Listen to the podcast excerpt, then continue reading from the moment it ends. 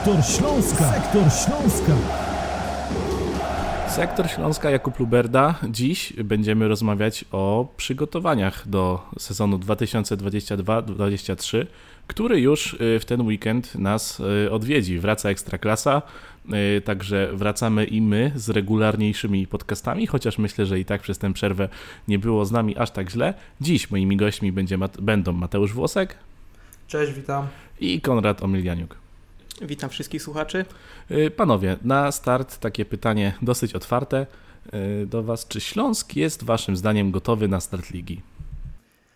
To jest kwestia bardzo otwarta. To jest pytanie mające wiele ścieżek, ale nie wiadomo, gdzie te ścieżki jeszcze nas zaprowadzą w tym nowym sezonie, który nieubłaganie się rozpoczyna już niedługo.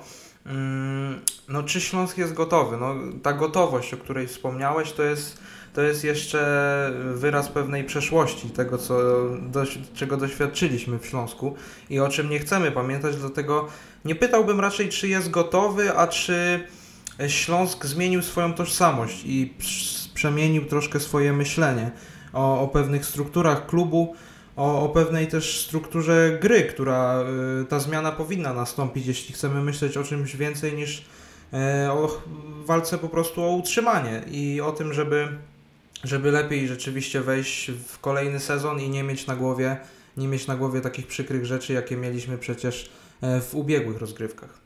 No, ja myślę, że to jest, to jest fajne pytanie do trenera Dziurdziewicza przed jego pierwszym meczem w Śląsku Wrocław na przedmeczową konferencję. E, ciekaw jestem, co on odpowie na tak postawione pytanie, czy też ucieknie w jakieś ogólniki, czy będzie w stanie powiedzieć wprost, że ta drużyna obozem w Słowenii i tymi wszystkimi sparingami przygotowała się do sezonu. E, bo według mnie wyglądali na gotowych. Na, w tych ostatnich sparingach, e, w sparingu z węgierską drużyną, której teraz nazwę nie będę wymawiał, żeby sobie języka nie połamać, no ale tym takim ostatnim teście, E, ta drużyna wyglądała na pewno fizycznie dobrze. Mecz udało się wygrać, co też jest ważne, jeśli chodzi o ostatni sparring przed ligą. Więc ja osobiście po tym zniesmaczeniu z zeszłym sezonem ta przerwa już podziałała na mnie tak, jak powinna podziałać, czyli troszkę zresetowałem głowę i czekam na ten Śląsk z utęsknieniem znowu. Mimo tego, że ten sezon poprzedni był, był nieudany, to bardzo mnie ciekawi to, to nowe rozdanie, bo chyba dawno nie było sezonu, przed którym było aż tyle zmian kadrowych, tak ważnych zmian.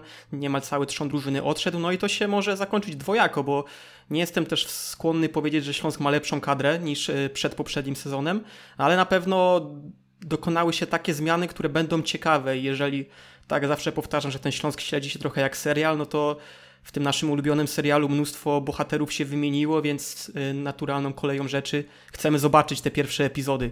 Zaczęliśmy od dużego ogólnika, y, a teraz przejdziemy do chyba dosyć mocnego konkretu, y, bo chciałbym zapytać Was o Piotra Samca Talara i czy to jest już jego moment, dlatego że no w tym, na tym obozie przygotowawczym to on był zawodnikiem, który ustrzelił najwięcej goli w sparingach, no i chyba możemy śmiało zaryzykować tezę, że to jest piłkarz, który E, zyskał najbardziej, który wyglądał tam naprawdę bardzo dobrze i z takiego zawodnika, o którym chyba nikt z nas by tak na poważnie nie pomyślał jeszcze przed rozpoczęciem okresu przygotowawczego, że on może być poważnym kandydatem do gry w pierwszej jedenastce, no stał się, nie wiem czy faworytem, ale na pewno bardzo dużym, e, takim pozytywnym znakiem zapytania. No ja ciągle jednak twierdzę, że to jest dosyć śmiała teza e, z tym, że, że Piotr Samiec Taral utrzyma tą formę jeszcze z tych sparingów, że on on ją podtrzyma i że, że w ligowej rzeczywistości będzie takim samym zawodnikiem jak podczas tych, tych właśnie meczów e, w Słowenii. No, Ciężko określić. Pamiętajmy, że, że on debiutował już w Ekstraklasie w 2018 roku przy tym e, pogromie z Miedzią Legnica 5 do 0. No i e, wtedy jeszcze na ławce Śląska Tadeusz Pawłowski e, i ponoć zakomunikował młodemu wtedy, zawodnikowi, że jeśli będzie się słuchał starszych, będzie się słuchał trenerów, no to rzeczywiście może zawędrować daleko. No i mi się wydaje, że on sobie trochę wziął to do serca, musiał też w swojej drodze przeżyć parę niepowodzeń. E, musiał doświadczyć takiej no, trudnej, trudnej rzeczywistości piłkarskiej, żeby, żeby teraz troszkę się od tego odbić i wydaje mi się, że on dorósł też do tego. Dorósł do takiej roli, żeby, żeby nie, nie chcę mówić, że ciągnąć cały zespół, ale żeby już pokazać, że można dawać zespołowi e, liczby i statystyki, bo przecież o to, o to chodzi. Pokazywał to e, przy powrocie do rezerw w, poprze w poprzednim sezonie na wiosnę. Także mi się wydaje, że to może być zawodnik na ekstraklasę, ale tutaj zadecydują, wydaje mi się, pierwsze 3-4 spotkania, żeby dostał szansę przede wszystkim być może w pierwszym składzie i, i się nie spalił po prostu. No tak, ja tutaj też upatruję właśnie dużego ryzyka w tym spaleniu się, o którym napomknął Mateusz, no bo nie no, myślę, że akurat teza, że to jest wygrany obozu nie jest w żaden sposób ryzykowna ani śmiała, tylko jest jak najbardziej prawdziwa. No same statystyki na to wskazują. Miał bodajże trzy bramki, dwie asysty, to były chyba najlepsze liczby podczas sparingów ze wszystkich zawodników Śląska. No pokazał się z bardzo dobrej strony, także jest wygranym tego obozu i jest naturalnym kandydatem do pierwszej jedenastki w meczu z Zagłębiem, tylko czego ja się obawiam, że on właśnie taki przemotywowany yy, że gdzieś z gorącą głową, gdzieś z optymizmem po tym obozie wejdzie w ten mecz z Zagłębiem, a wiemy jak to jest. Mecz derbowy, młody zawodnik, gdzieś tam ruszy do pressingu w pierwszych minutach, szybka żółta kartka, potem tak dość szybko zostanie sprowadzony na ziemię i mm, no, widziałem już kilka takich występów, że on na pewno nie może się, nie może się podpalić, bo ma teraz swoje 5 minut po tych, y, po tych sparingach, jest wygranym tego okresu przygotowawczego, no i tylko od jego głowy teraz zależy jak to jak to się wszystko potoczy. No z tym e, to też jest fajna, e, fajna anegdota się nasuwa, jeżeli chodzi o, o Tadeusza Pawłowskiego i te słowa, których, które przypomniał Mateusz. Trener Pawłowski wspominał Santu Talarze, że wystarczy, że będzie słuchał wskazówek i dojdzie daleko. To aż się przypomina ten legendarny wywiad boksera Szpilki, o którym tam mówił, że kiedyś tam Lennox Lewis, bardzo znany bokser, bardzo nie gdzieś niespodziewanie gdzieś pod, podszedł do niego na jakieś gali i mówi, że widział parę jego walki, że widzi potencjał i że będzie, będzie kiedyś mistrzem świata, tylko musi posłuchać jego wskazówek. Na co reporter się pyta Szpilki, a jakie to były wskazówki? Na Szpilka, no właśnie nie, nie słyszałem, bo odeszedłem wtedy. Więc teraz pytanie, czy, yy, czy samiec Talar słuchał tych wskazówek e, trenera Pawłowskiego uważnie, yy, czy, czy też jednak yy, w kluczowym momencie sobie odszedł i ich nie słuchał. No wiemy, że odszedł na dwa wypożyczenia, nie grał tam za dużo, ale może taka szkoła życia była mu właśnie potrzebna, bo to wciąż jest młody zawodnik. Właśnie, to też gdzieś rozmawialiśmy, że to jest aż szokujące, że cały czas jest młodzieżowy, przecież tyle już o nim pisaliśmy i mówiliśmy, yy, że brzmi to jakby on już miał za sobą no, dwa kluby, widział duże szatnie, a tymczasem wraca do Śląska i wciąż jeszcze startuje z pozycji młodzieżowca, więc dla mnie, no jak nie teraz, to nie chcę powiedzieć, że nigdy, ale to jest dla niego idealny okres, żeby w tym Śląsku w końcu zaistnieć. E, skoro jesteśmy już przy wygranych obozu, to e, ten temat chciałbym jeszcze trochę e, przy nim dłużej zostać, dlatego że w szeregach Śląska takich wygranych chyba możemy nakreślić nieco więcej. Tak na szybko myśląc, zastanawiając się, na, no przychodzi mi do głowy na przykład Kaje Quintana, który również mam wrażenie, że wygrał sobie miejsce w składzie na mecz z Zagłębiem. No ale może wasza perspektywa. Kto, kto was jeszcze w jakiś pozytywny sposób zaskoczył albo po prostu potwierdził swoją, e, wasze wcześniejsze przypuszczenia, że to może być dobry piłkarz? E, no po prostu kto waszym zdaniem ten obóz jeszcze wygrał? Ja myślę, że zdecydowanie Denis Jastrzębski tutaj raczej możemy się z tym zgodzić, bo Denis miał dobry, dobrą tą końcówkę sezonu i on przedłużył E, nieco ten swój dobry czas o ten obóz w Słowenii. On bardzo, e, bardzo solidnie wyglądał w tym starciu z węgierskim zespołem, szczególnie tam dał asystę, dał też gola, e, także widać, że, że Denis rozkwita na naszych oczach. No, nie wiedzieliśmy, jak się potoczy ta jego historia po tych późniejszych meczach, już nie mówiąc o samym debiucie, bo debiut był fantastyczny, natomiast te późniejsze mecze trochę pokazały, że on musi się otrzaskać jeszcze w Ekstraklasie, bo, bo niełatwo wejść do Ekstraklasy, nawet jak y, grałeś kiedyś w Hercie Berlin i powąchałeś trochę, trochę niemieckiego futbolu i tamtejszego grania, no to, to widać, że wielu zawodnikom jest się ciężko przy, y, przestawić i też tak się zastanawiam, jak właśnie jak właśnie wejdą do zespołu y, sprowadzeni nowo, nowo zawodnicy, bo to też jest ciekawa kwestia, szczególnie obcokrajowcy i, i ten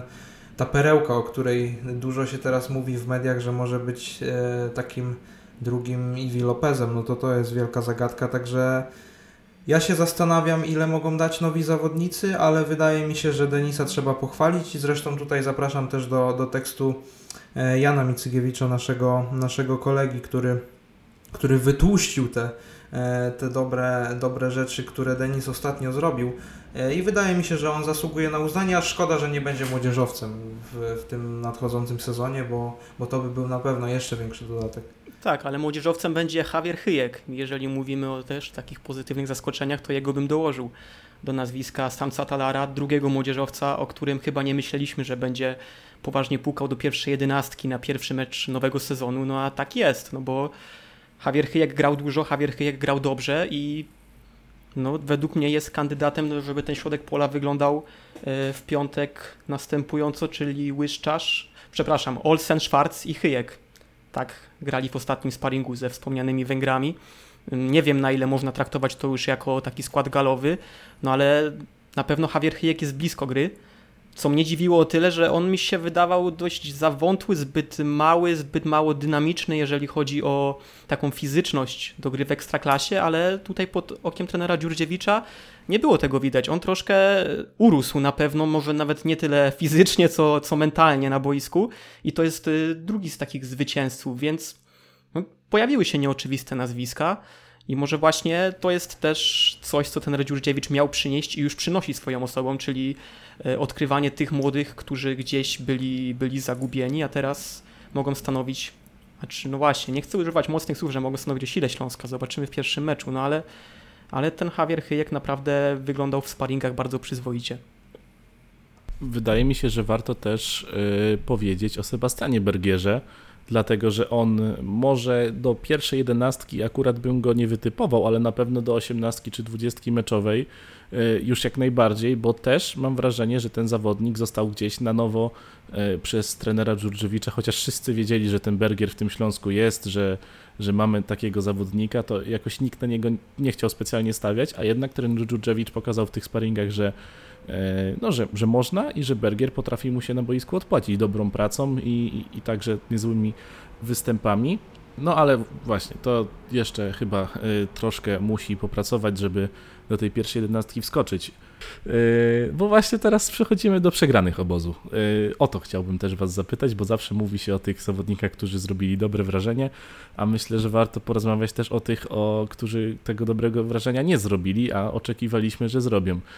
Wspomniałeś już Łukasza Bejgera w tym kontekście jako za, tego, który, który zbyt dobrego wrażenia po nas, na, znaczy po sobie nie pozostawił, ale ja bym dorzucił tutaj pod rozwagę Martina Kączkowskiego. O, chyba byliśmy dosyć duże oczekiwania wobec tego zawodnika. Wiadomo, to są mecze sparingowe, tutaj jeszcze nic nie zostało tak naprawdę przesądzone, nic nie zostało pokazane, no wyciągać daleko idących wniosków po takich meczach nie można, ale jednak no ja spodziewałem się trochę, trochę więcej po tym zawodniku. Nie wiem, jak wy patrzycie na przegranych obozu.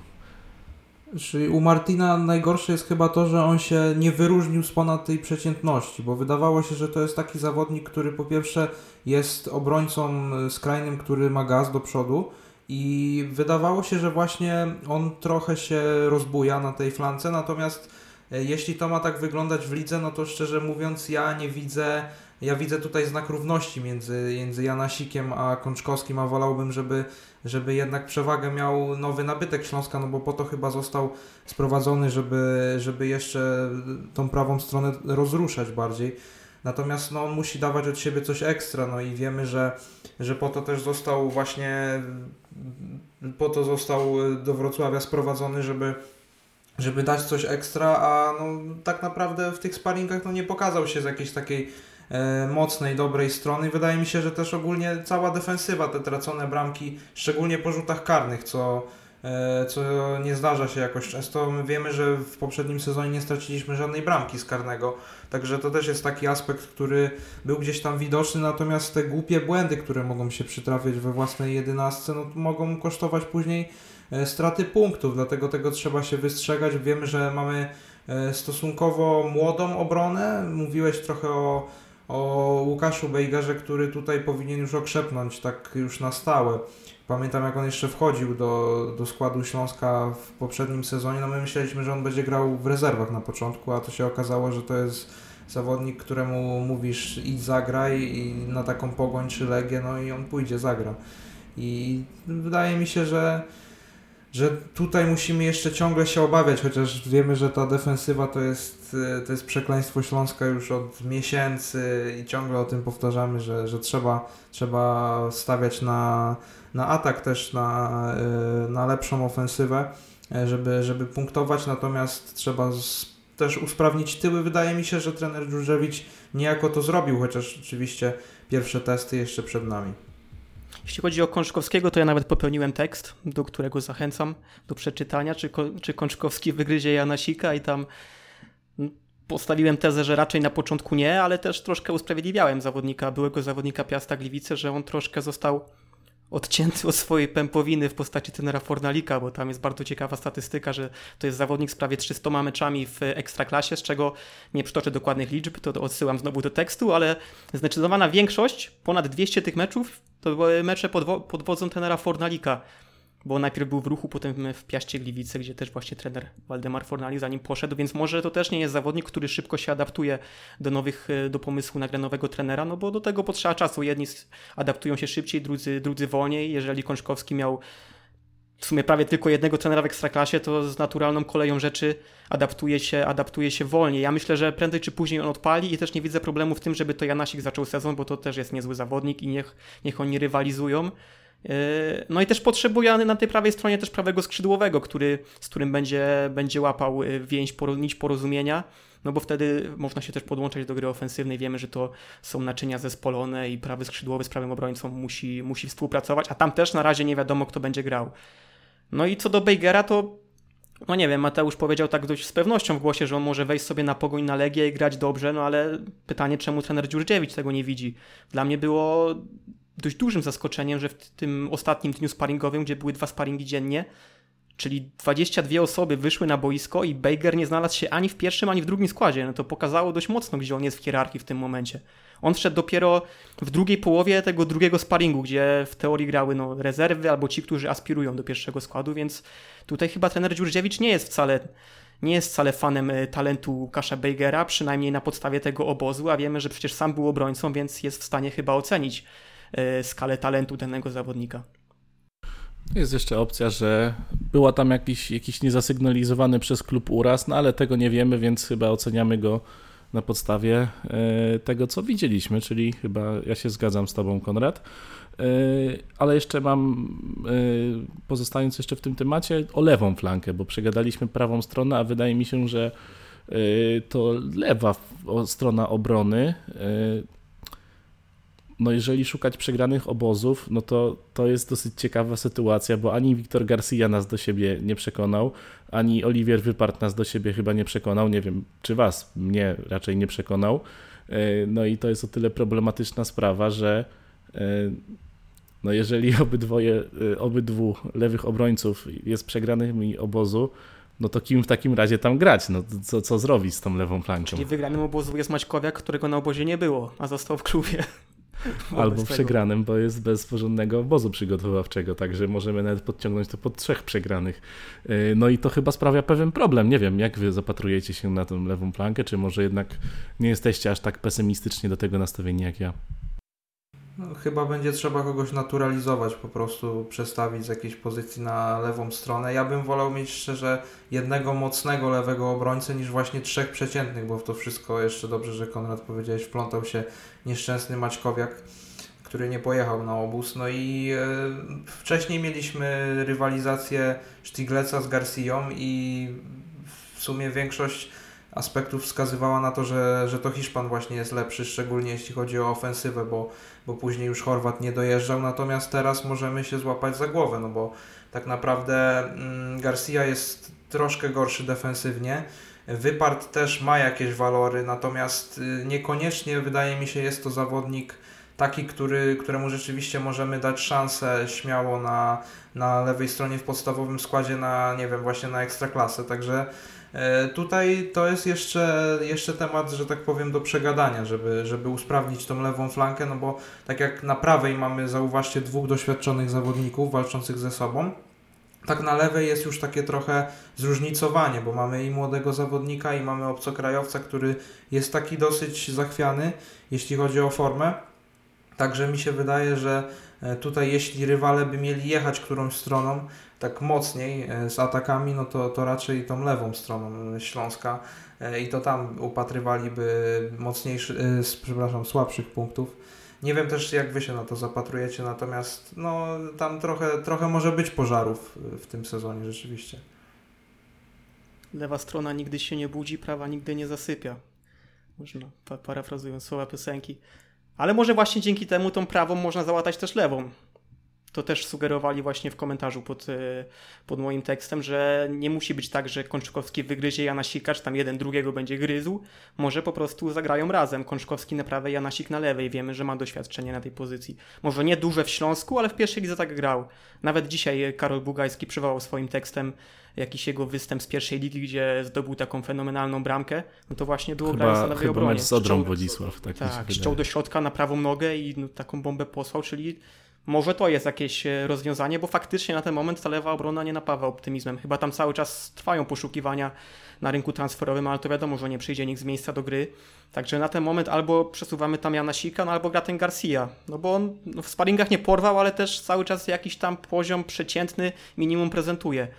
No bo Wypart chyba na ten moment jeszcze nie jest gotowy na ekstraklasę. A to jest chyba też kazus reprezentacji Polski, gdzie też były właśnie problemy z jedną flanką defensywną. Ostatecznie zawsze, zawsze grał Wawrzyniak, także mm, nie wiem, czy mamy w Śląsku takiego Wawrzyniaka.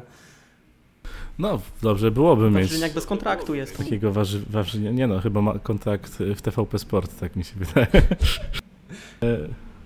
Ale, ale, ale dalej. E, Michał Szromnik w tym, e, podczas tego obozu przygotowawczego został wybrany kapitanem Śląska Wrocław. Wiemy, że Krzysztof Mączyński został zesłany z Syłka do rezerw e, do drugiego zespołu.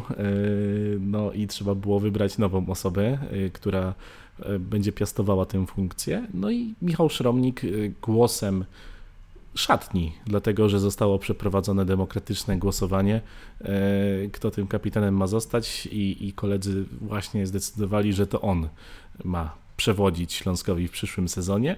No i czy uważacie, że to jest odpowiednia decyzja? Czy to jest dobry kapitan? Czy, czy, czy kupujecie to, czy, czy tego nie kupujecie? Jak sądzicie? Nie wiem, no jak już tak rzucam cytatami dzisiaj, to też chyba coś takiego jest, że demokracja to, to jest głupi system, ale nikt mądrzejszego nie wymyślił i tak troszkę te, wybory też tak można podsumować, że z jednej strony fajnie, że demokratycznie drużyna wybrała, ale nie wiem, czy z drugiej strony jak ten Dziurdziewicz zobaczył wyniki, to nie chciał, może panowie jeszcze raz zagłosujemy, bo tak ten Szromnik, a on nie po to ściągał Leszczyńskiego, żeby Szromnik tam w bramce stał z opaską cały sezon. No ale tak wybrała drużyna, to w sumie no, nie nam to oceniać, skoro drużyna tak chciała, no to mają swojego kapitana. Na pewno sam wybór, no dla mnie jakby samego takiego wrażenia personalnego, no to Szromnik nie sprawia wrażenia osoby takiej mocno charyzmatycznej, takiego stereotypowego kapitana, który ciągnie drużynę za sobą, no ale właśnie może te stereotypy... Znaczy, ja bym powiedział, że, że on na pewno takiego wrażenia nie sprawia w mediach, aczkolwiek na boisku potrafi być głośny. Tutaj, tutaj trzeba Szromnikowi to oddać a chyba to jest ważniejsze. No tak, racja. Więc, no właśnie, może drużyna w sumie faktycznie, nie wiemy co się dzieje w szatni, skoro tak wybrała szatnia, no to e, to jest to decyzja, z którą nie nam dyskutować, ale faktycznie jedyny zgrzyt jest taki, że przyszedł ten Leszczyński, chyba chce walczyć o pierwszy skład i możliwe, że będzie walczył o ten pierwszy skład e, z sukcesami, bo wiemy, że Szromnikowi zdarzają się błędy. No i pytanie, co wtedy? Znaczy no, kapitan pójdzie na ławkę, no ale to też jest taka sytuacja dość jednak dziwna. Czyli mi się, mi się lampka zapaliła z tym kapitanem i jeśli chodzi o Szromnika po tej wypowiedzi krótkiej dla klubowych mediów właśnie e, golkipera Śląska, gdzie tam wydawało mi się, że z taką całą mocą, z taką całą chęcią e, zapowie ten sezon trochę tak pompatycznie nawet, natomiast to były takie słowa gdzieś tam powiedzmy sobie wypowiadane niezbyt optymistycznym, niezbyt pewnym siebie tonem. I to mnie trochę, trochę mną szarpnęło, że być może nie jest to człowiek, który rzeczywiście, tak jak mówiliście, sprawia wrażenie lidera, natomiast na boisku jest głośny, tak jak powinien być bramkarz zresztą e, słyszalny dla swoich zawodników, on zawsze z tyłu podpowiada, natomiast czy Szramnik jest dobrym wyborem na kapitana, to oczywiście zobaczymy e, jeszcze w trakcie sezonu. No tutaj Krzysztof Mączyński był takim kapitanem z krwi i kości, chciałoby się powiedzieć, no bo skoczyłby w ogień za, za swoim partnerem i też jego cechy charakteru różne e, wskazywały na to, że, że jest po prostu takim człowiekiem, który do liderowania jest po prostu stworzony. Natomiast y, tak powiedzmy sobie szczerze, czy jest to mocno ważna funkcja, jeśli chodzi o funkcjonowanie zespołu? Na pewno. Natomiast y, oczywiście nie ma to jakiegoś bezpośredniego przełożenia. Jeśli to jest gracz, którego szanuje cała szatnia i rzeczywiście tak wybrała, e, no to musimy się po prostu z tym pogodzić. No wydaje mi się, że najbardziej symptomatyczne były słowa trenera Dżurdżewicza po, po no, po ogłoszeniu tej decyzji, który skomentował to w ten sposób, że Michał Szrobnik jest kapitanem, e, albo to było przed, już, już nie pamiętam. W każdym razie meritum było takie, że on chce mieć w drużynie wielu liderów, że to nie jest funkcja tylko jednego zawodnika, tylko że wielu zawodników e, tymi liderami ma być i chyba to jest coś, czego brakowało nam właśnie w minionym sezonie, więc może to jest coś, co też zostało w tym w Śląsku e, w jakiś sposób przemyślane, e, ogarnięte. Może właśnie trener Dżurdżewicz nie przyłożył do tego aż tak dużej wagi, ze względu na to, że e, liczy na większą liczbę zawodników, którzy drużynie będą liderować. Mm, ale przechodząc dalej, chciałbym zapytać Was o inną kwestię, która no właśnie, ten obóz przygotowawczy dosyć mocno nam ją skomplikował, ale chyba w taki pozytywny sposób. Mamy pozytywny ból głowy e, w kontekście młodzieżowca Śląska. Kto nim będzie na przyszły sezon e, i czy właśnie, czy waszym zdaniem będzie to jedna osoba? Jeśli tak, to jaka? Czy może raczej to będzie rotacyjne i będziemy widzieć wspomnianego wcześniej Hyjka albo Samca Talara, którzy wymieniają się z Bejgerem czy innym Bukowskim albo Michalskim. Jak wy to widzicie? Ja na początku mocno byłem właśnie zorientowany na Łukasza Bejgera, że tak powiem i stawiałem go na, tak, na pierwszym miejscu, jeśli chodzi o, o młodzieżowca. Natomiast wykreowało się rzeczywiście podczas tego obozu w Słowenii paru zawodników e, młodych, którzy, którzy mogą się po prostu wymieniać, tak jak wspomniałeś. Wydaje mi się, że, że w głowie trenera Śląska może kiełkować taki pomysł, że nie będziemy stawiali na jednego człowieka cały czas, tylko że, tylko że będziemy jakby rotowali e, tą młodzieżą uzdolnioną a będziemy wprowadzać też nowych, już w ogóle młodszych zawodników typu Karol Borys, chociaż to podejrzewam będą jednorazowe strzały raczej niż, niż jakaś tam gra nawet 15-20 minut w każdym meczu, no bo ten chłopak, pamiętajmy, że on zadebiutował w rezerwach w tamtym sezonie, także on musi jeszcze nazbierać swoje minuty na pewno w drugim zespole Śląska. E, no i wydaje mi się też, porównując na tle całej ligi, że, że ta pozycja młodzieżowca w Śląsku będzie dosyć dobrze obsadzona, no bo niektóre zespoły naprawdę mają kłopoty z tym, żeby znaleźć, nie wiem, dwóch, trzech chłopaków, którzy by, którzy by byli tacy dosyć rozgarnięci, że tak powiem, i mogliby, mogliby tą literkę M przy swoim nazwisku dopisać. Także e, wydaje mi się, że tutaj akurat to jest pozytywny ból głowy we Wrocławiu. Ja się nie zgodzę, że to jest pozytywny ból głowy. Znaczy, porównując może z innymi drużynami, faktycznie, ale porównując y, z naszymi realiami tutaj śląskowymi w ostatnich sezonach, no to akurat pozycję młodzieżowca mieliśmy mocno obsadzoną, bo najpierw był Płacheta, potem był Praszelik i to byli zawodnicy, którzy nie grali dlatego, że byli młodzieżowcami, tylko faktycznie wnosili jakość. A czy teraz mamy takiego zawodnika? No podobnie jak Mateusz i myślę większość kibitów też myślałem, miałem nadzieję, że to Bejger już wejdzie w te buty w tym sezonie, no ale jak powiedzieliśmy, na razie się na to nie zanosi.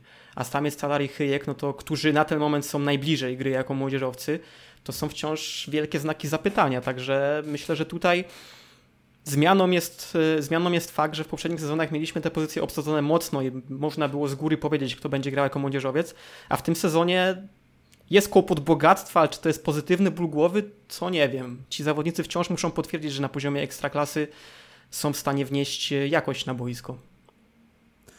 Zgadzam się, tylko że na przykład Praszelik musiał to mocno potwierdzać, że on się w końcu nadaje do ekstraklasy, bo on te liczby po pierwszym sezonie w Śląsku miał naprawdę słabe i dopiero trener Magiera trochę z niego więcej wykrzesał, także wydaje mi się, że to jest też kwestia, nie wiem, jednej rundy, żeby wykreował się jakiś taki lider, jeśli chodzi o młodzieżowca, a jeśli jego nie będzie, no to, to nie wiem, to rzeczywiście, że ta wrocławska młodzież chyba trochę słabsza jest niż się wydawało. Natomiast te transfery, o których mówiłeś, e, czy to Płachety, czy, czy Praszelika, no to rzeczywiście udowadniają, że, że jest ta poprzeczka wysoko zawieszona i, i rzeczywiście młodzież tutaj się musi mocno nagimnastykować, ale wydaje mi się, że, że ta młodzież jednak zdolna jest. Nie no, Praszelik chyba w swoim pierwszym meczu z Piastem Gliwice, jeżeli to był jego pierwszy mecz, strzelił bramkę, więc ja sobie życzę tak słabych, yy, tak słabych pierwszych meczów. Mam nadzieję, że Chyjek albo Samiec Stara zrobią podobnie. Więc może później trochę się zaciął, ale nie miał słabego wejścia. On od początku pokazał, że jest jakościowym zawodnikiem, także no myślę, że akurat poprzeczka jest postawiona, jeżeli chodzi o młodzieżowców, wysoko właśnie przez Płachetę i przez Praszelika i mam nadzieję, że doskoczą do niej zawodnicy z tego sezonu. Mm, oprócz młodzieżowców w składzie Śląska pojawił się też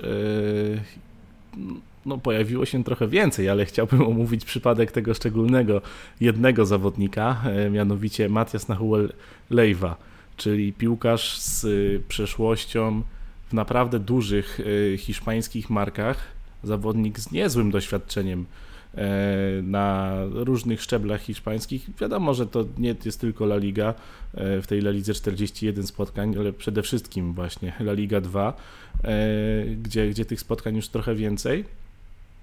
No taki piłkarz, którego CVK wydaje mi się dosyć mocno wyróżnia się na tle ekstraklasy.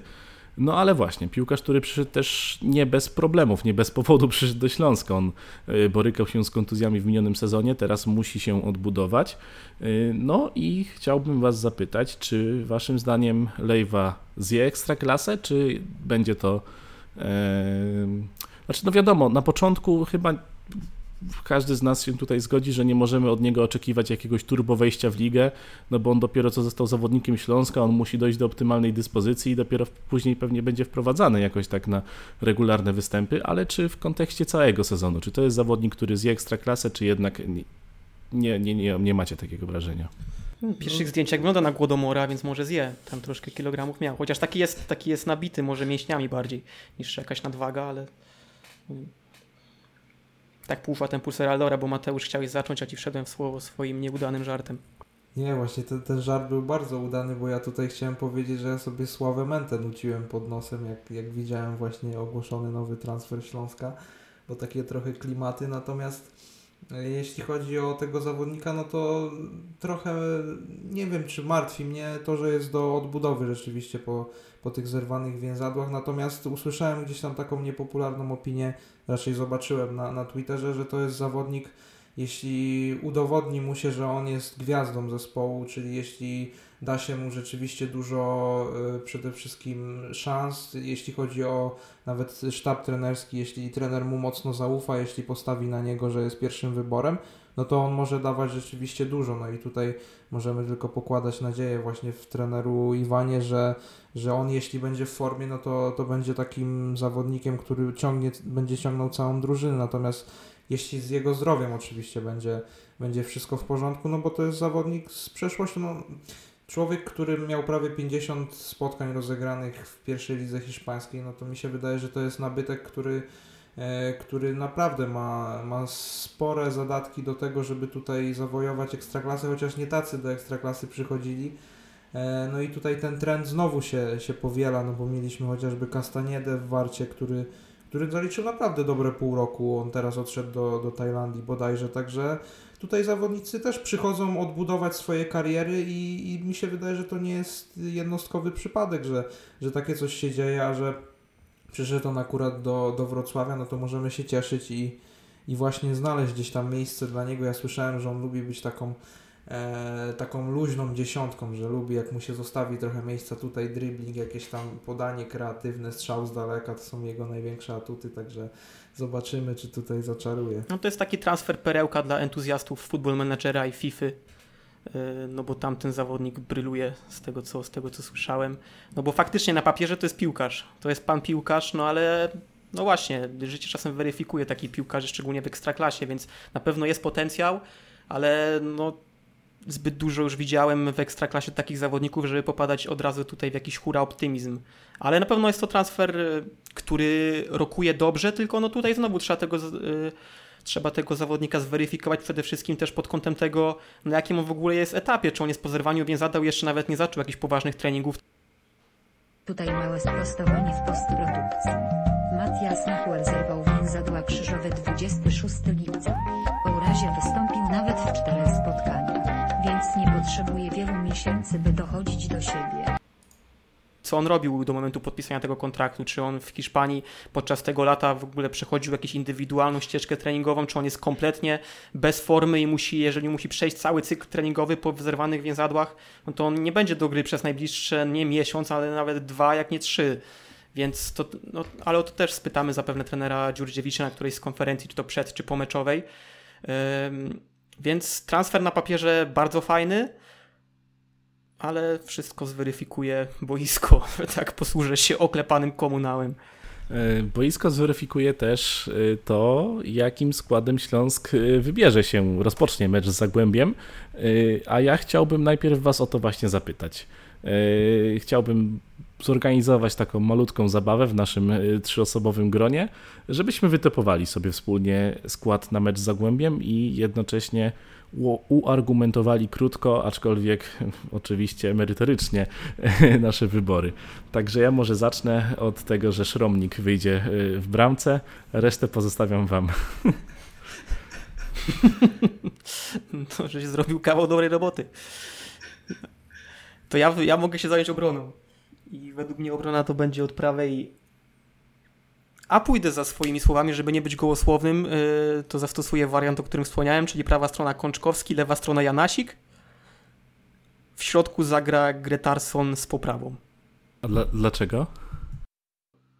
No bo tak grali z Węgrami. to jedyny sparring, który oglądałem, dlatego teraz e, chcę pozować na eksperta, że to co było z Węgrami to... Nie no, widziałem też parę innych, ale, ale ten z Węgrami, no trzeba ogrywać linii obrony, przynajmniej w jednym sparingu taka, która będzie grała w lidze, no tak mi się wydaje. Można sobie kombinować, gdzieś układać, ale no linia obrony potrzebuje zgrania, więc myślę, że jednak ten Dziurdziewicz no, postawił na, tutaj na obronę, którą już chce grać z Zagłębiem. Chociaż i tak ją zmieniłem, bo postawiłem na Sika na lewej, a tam na lewej był Garcia. No ale to tak, żeby bronić mojej tezy postawionej wcześniej.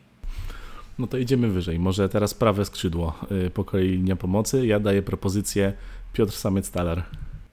To jest świetna propozycja, jeśli chodzi o prawe skrzydło, powiem Ci. Tak się zastanawiałem, gdzie tu umieścić Piotrka i rzeczywiście tutaj akurat, tutaj akurat dobry pik.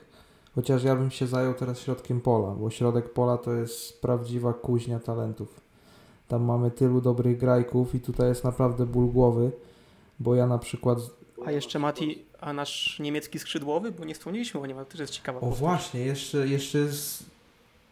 Właśnie, jeszcze John Jeboa, który może tam też rozruszać dobrze flankę, także no tutaj jest, jest alternatywa w tym wyborze, chociaż no, wydaje, wydaje mi się, że Jeboa jeszcze no, nawet w tych sparingach nie był pierwszym wyborem trenera Dżurżewicza. On jeszcze chyba musi y, ten okres wdrożeniowy, powiedzmy, w Śląsku y, do końca przejść. Zresztą, kurczę, no, rozmawialiśmy już y, no, przed chwilą w sumie o tym samcu talarze. No, ja mam wrażenie, że nie można po prostu nie dać szansy chłopakowi, który jest w takim gazie. Nie, no, nie danie tak. szansy mu to by było rzeczywiście zatrzymanie go w takim dobrym momencie, trochę, trochę zabójstwo w tym momencie, bo on by się później jeszcze gorzej spalił według mnie niż gdyby wyszedł właśnie na takie derby e, podjudzony, a czy nie podjudzony, dobra, to jest złe słowo, taki podbudowany mocno, bo podjudzony to by się skończyło rzeczywiście czerwienią w 20 minucie, także spokojnie.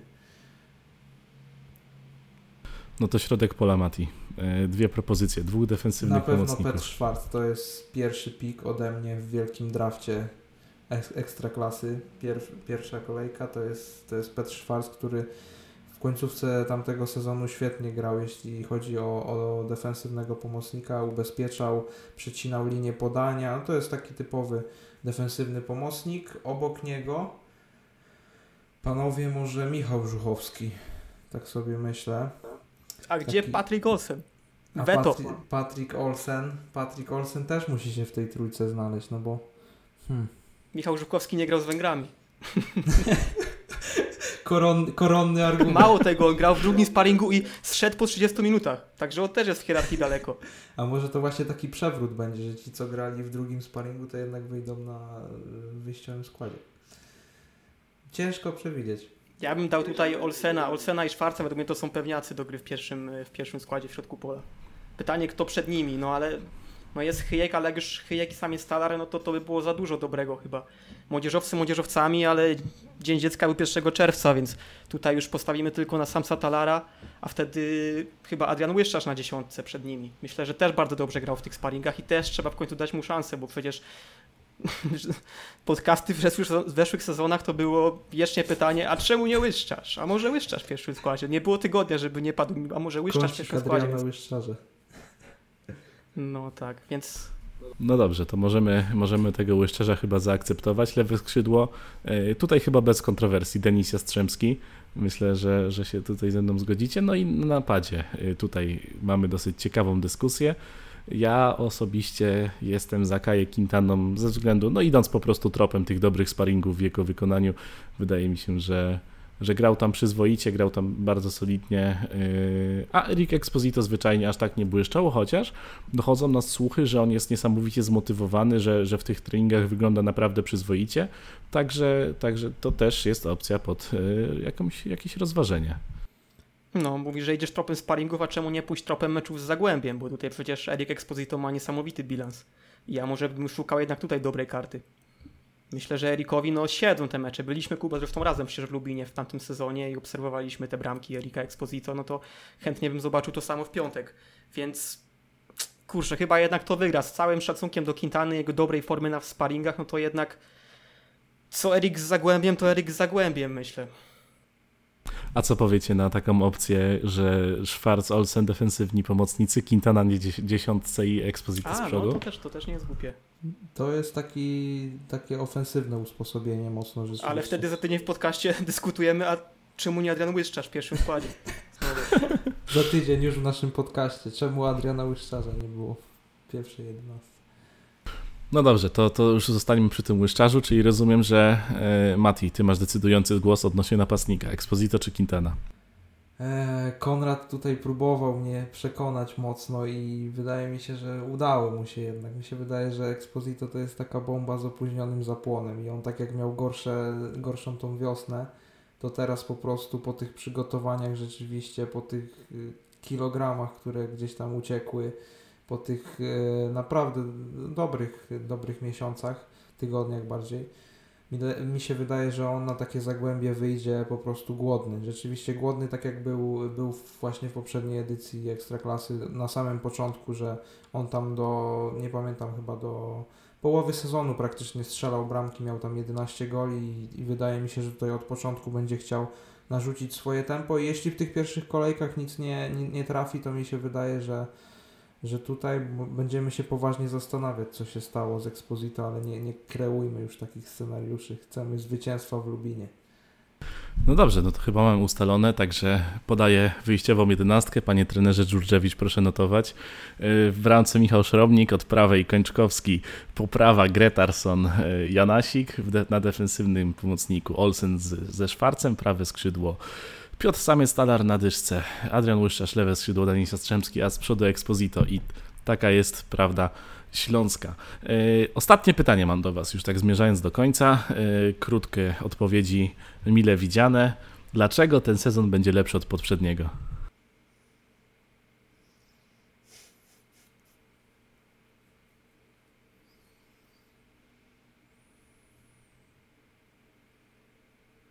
No nie możecie, nie możecie tak milczeć. Musicie wlać optymizm w serca naszych słuchaczy. E, podejdźmy do nowego sezonu z nową kartą, nowe rozdanie, z uśmiechem na ustach i wysoko uniesioną głową. Ale myślę, że to w sumie dobre pytanie, bo trochę właśnie obnażyło może troszkę nasze spojrzenie, że my tak jesteśmy troszkę na fali entuzjazmu nowego sezonu, ale żeby tak się zastanowić e, racjonalnie i chłodno, jakie są przesłanki ku temu, że będzie lepiej, no to właśnie poza tym oczyszczeniem i tym, że jest dużo nowych twarzy, że jest nowy trener, że młodzi odżyli, no to pytanie, czy to wciąż brzmi wystarczająco, przekony wystarczająco przekonywująco. No ale dobra, to ja zostanę przy tym. No. Trener Dziurdziewicz, trzeba go obdarzyć kredytem zaufania, on wie co robi. W Śląsk wygrywał, grał całkiem niezły futbol, jest nowy pomysł na grę. Są ludzie, którzy mają swoje ambicje, jakby doszło, doszło do takiego przewartościowania w drużynie. Te grube koty odeszły. Teraz weszli młodzi gniewni, więc będzie. Ja może nawet nie oczekuję jakiegoś super futbolu od pierwszych spotkań, ale oczekuję dobrej energii i tego, żeby ten, by widać było, że w tym Śląsku buduje się coś nowego i że każdy chce tam dołożyć swoją cegiełkę i walczy na 100% za ten klub. Będzie dobrze, ponieważ wydarzy się wiele nieprzewidzianych rzeczy, ale w tym pozytywnym aspekcie, a nie w negatywnym jak w poprzednim sezonie, czyli nie będzie zwolnienia trenera. To jest wyraźny statement mój, można wycinać sobie. E, I wydaje mi się, że, że będą po prostu dobrze chłopaki grać, że to się będzie trzymać jakoś i po prostu, że, że ta piłeczka będzie chodzić i, i, i że, że ten Śląsk będzie wyglądał tak, jak wszyscy tego chcieliśmy, a nie mogliśmy zobaczyć w poprzednim sezonie. Oczywiście tego sobie życzymy, natomiast wiele osób rzeczywiście myśli, że będziemy gdzieś w środku tabeli i wydaje mi się, że to będzie dobry wynik, ale tutaj chodzi bardziej o budowanie oczywiście podłoża pod, pod następne jeszcze przyszłe rozgrywki. Wtedy może powalczymy o coś więcej, chociaż wiecie sami jaka jest ekstraklasa, możemy się zaskoczyć i być zaraz, nie wiem, gdzieś bardzo wysoko, także we will see what time will tell. E, no dobrze, to panowie, e, będziemy chyba już powoli kończyć. Was, drodzy słuchacze, słuchacze, zapraszamy do śledzenia nas w piątek. Y, będą pojawiać się, zresztą zapraszamy do śledzenia zawsze, ale y, w piątek znajdziecie materiały meczowe, y, konferencje prasowe obu trenerów, relacje z meczu, który rozpocznie sezon 2022-2023 derbów z Zagłębią Lubin, ale zapraszamy również w sobotę, gdzie swój sezon zainaugurują rezerwy. Drużyna trenera Krzysztofa Wołczka zmierzy się na wyjeździe z Radunią Stężyca E, gdzie też podejrzewam będzie ciekawie. No i oczywiście e, również, jeżeli nie macie jak śledzić tego spotkania, to zapraszamy do nas na Śląsknet. Wpadajcie na stronę naszego partnera Elwibetu, a my będziemy się już żegnać. Dziś moimi gośćmi był, byli Mateusz Włosek. Dzięki, trzymajcie się. E, I Konrad Omielianiuk. Dziękuję, do usłyszenia. Prowadził dla Was to wszystko Jakub Luberda. No i cóż, widzimy się na derbach. Hej Śląsk! Jest Sektor Śląska. Sektor Śląska.